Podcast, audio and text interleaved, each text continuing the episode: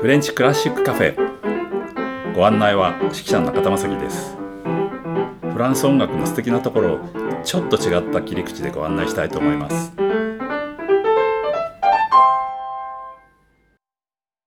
えベルリョーズ幻想交響曲を聴いています。え今日は第四楽章でこれは断頭台への行進。という副題がついていますよね。つまりもうここで若い芸術家はですね彼女を殺してしまったわけです。それでもう死刑になって断頭台へこう進まなきゃいけないっていうそういうすごい音楽ですけどもね、えー、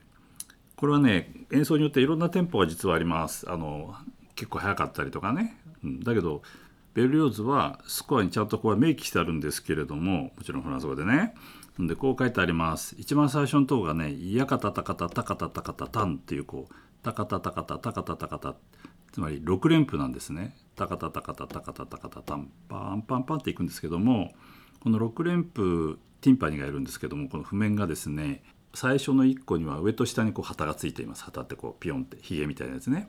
うん、で他の5つは1個下にだけ書いてあってつまりこれどういうことかというとその6連符の最初の1個をですね両手で叩けと。だからレ「レドゥーマ」って書いてあるんですけど「イヤカタタカタタカタタカタタ」の最初の8分音符は両手で叩いて残りの5つはどちらか片手で叩けっていうことが書いてあるんですねですから「イヤカタタタタタタタタタタタン」となるわけですねだから「イヤカタタカタタカタタカタタン」とはならないあるいはそうするなっていうことをちゃんと書いてあるんですけどもねうん実際はですね両方で叩く人が多いんですね。それとそうするとすごいテンポが速くなっちゃいますよね。あるいは速くてもできるわけです。でも片手でタタタタタタタタタタタタタンってやるとそんなに速く叩けないんですよね。で実はですね僕の師匠のピエール・デルボーって先生は指揮者としてデビューする前ってオペラコミックでですね打楽器を担当していた人なんですね。で彼はですねもうこれ絶対守らなきゃダメだってまあ今や遺言になってますけどももうかたくなにですねお前大体断頭台に行ってこれから自分が死ぬのにねそんなスタスタ歩くやつがいるかっていうことを言っていて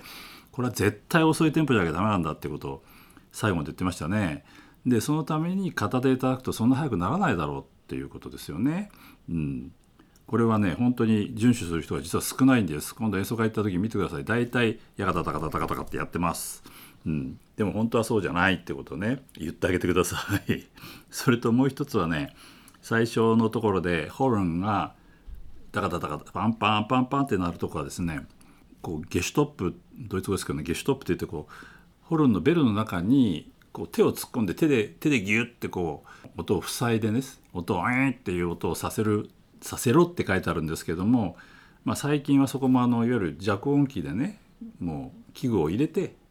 音を小さくするっていう、まあ、音色を本ウィーンっていう音をさせるためにですね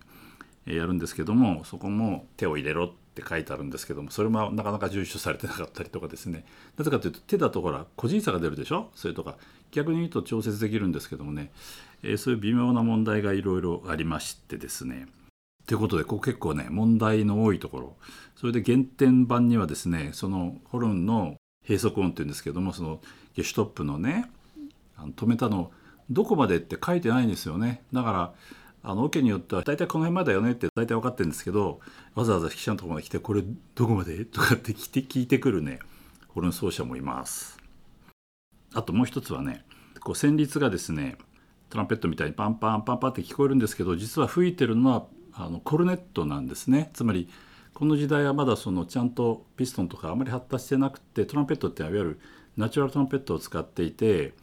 ピストンがついていたのはコルネットなんですねですからフランス語ですとコルネあピストンっていうんですけどピストンがついてるコルネットコルネットっていうのは少しこう管が太くてですね、まあ、旋律に向いているということで実は旋律で聞こえているラッパーの音っては全部コルネットが吹いています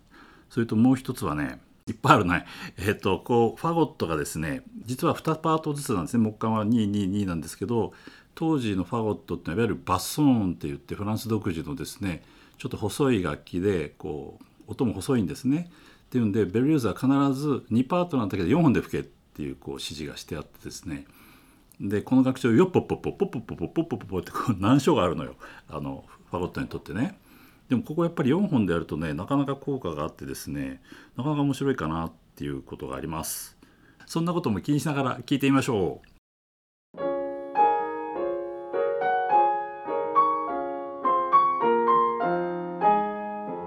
ここで使用していた音源は配信期限が過ぎたのでお聞きいただけません。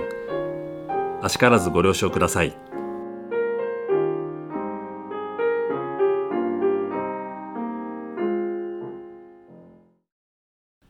えということでこの演奏はですねこれレナード・スラットキン式の国立リオン管弦楽団の演奏なんですけどね割と新しいものなんですけれどもスラトキンってねアメリカ人ですよねすっごいあの野球の好きな ヤンキーなはずなのにねここすっごいちゃんと書いてあることを守ってさ重いテンポでやっていますよね。それとこれも金管が活躍するんでもバリバリ吹くオーケストラが多いんですけれどもやはりここはねなんか妙に制御されてていてですねなかなか不気味な感じが出てるなっていう感じがします。えもう一つ思い出したのはねあのピエール・デルボーという私の先生なんですけどもえー、ある時授業にねこんな棍棒みたいの持ってきたわけね。太さはね1.5センチぐらい。結構太くてですね両側にこう銀の留め金みたいのがついていてですね。でみんなにこうやって見せて「これなんだか分かるか?」って言うんでみんななんか馬のムチかなってかって冗談してたとこれはベルローズが使っていた指揮棒だって話になってですね。長さはね6 0センチぐらいかな、えー、しかもその太くてですね。で両側にちょっと銀でこう金具がついてるわけね。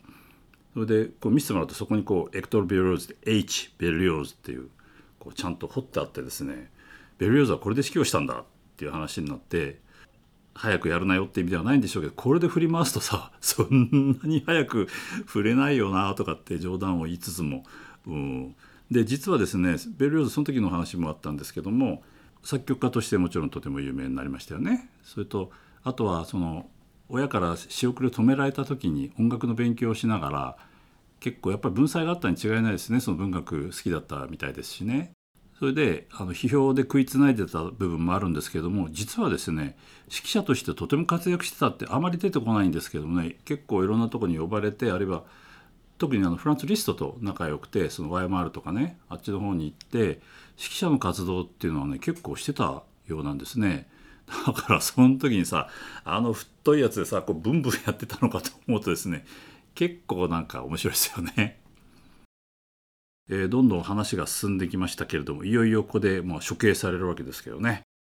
まあマリー・アントワネットとかねああいう高貴な方たちが処刑される時もねドラムロールがあったんですよねドルルル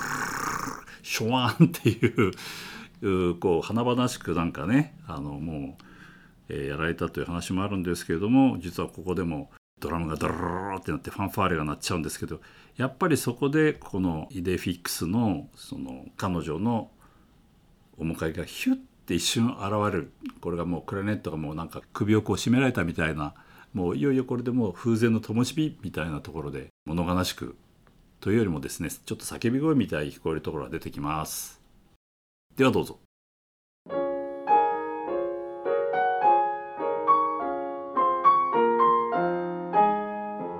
ここで使用していた音源は配信期限が過ぎたのでお聞きいただけません。あしからずご了承ください。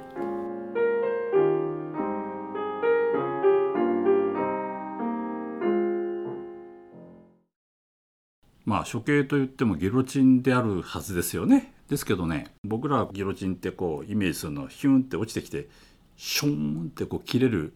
ねで首がコトンと落ちるっていうこうイメージがあるんですけども実はそれをオペラにしてる人がいるんですよね。プーランクという、えー、もっとずっとね後の人ですけれども、えー、カルメル修道女の対話というですねオペラがあってこれはフランス革命の最中にですねその教会関係の人とかがみんなこう処刑されちゃうわけですね。でカルメル修道女会っていうのは実はもう1200年代にできたというとても古い会でしかもその女性だけでで規律が一番厳しいと言われたとこですね。まあ、パリから60キロぐらい離れてるんですけども、えーと、コンピエーヌという町の修道院からですね連れてこられて、まあ、パリで処刑されるというそういうすごいオペラを作っちゃったわけね。で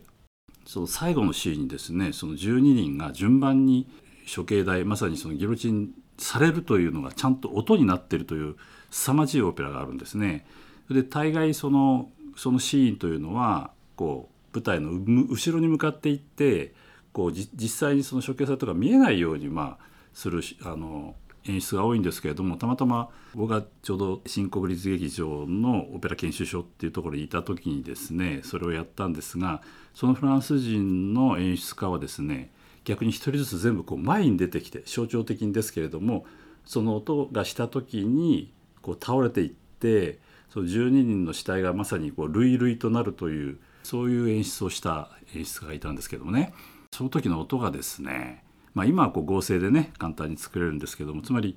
僕らが思ってるのはこうシュワッてこう日本刀で切るみたいなさ 切る音をこうイメージしたんですけどそうではなくて実はあのギロチンっていうのはあの縁のですね木がすごい厚い木がついていてあれが落ちてくるんですね上からすごい勢いで落ちてきてあれが下にドーンとぶつかるというその音っていうのが凄まじいんですね。ですからどっちかいうとこうオペラの中ではこういわゆる聖歌ですねこう歌を歌いながら順番に処刑されていくんですけどもこう祈りながら歌を歌っている中でそのドスーンという、えー、音がねこうちゃんと楽譜に書いてあってねなかなかすごいオペラがあります。ということでこれはですね音は出てこないんですけど最後のファンファーレが終わったところで多分そうなってるんではないかなと思います。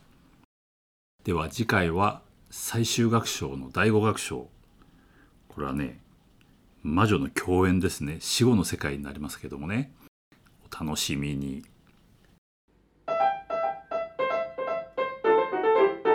お相手は指揮者の中田正樹。提供は笹川日出財団でお送りしました。ではまた。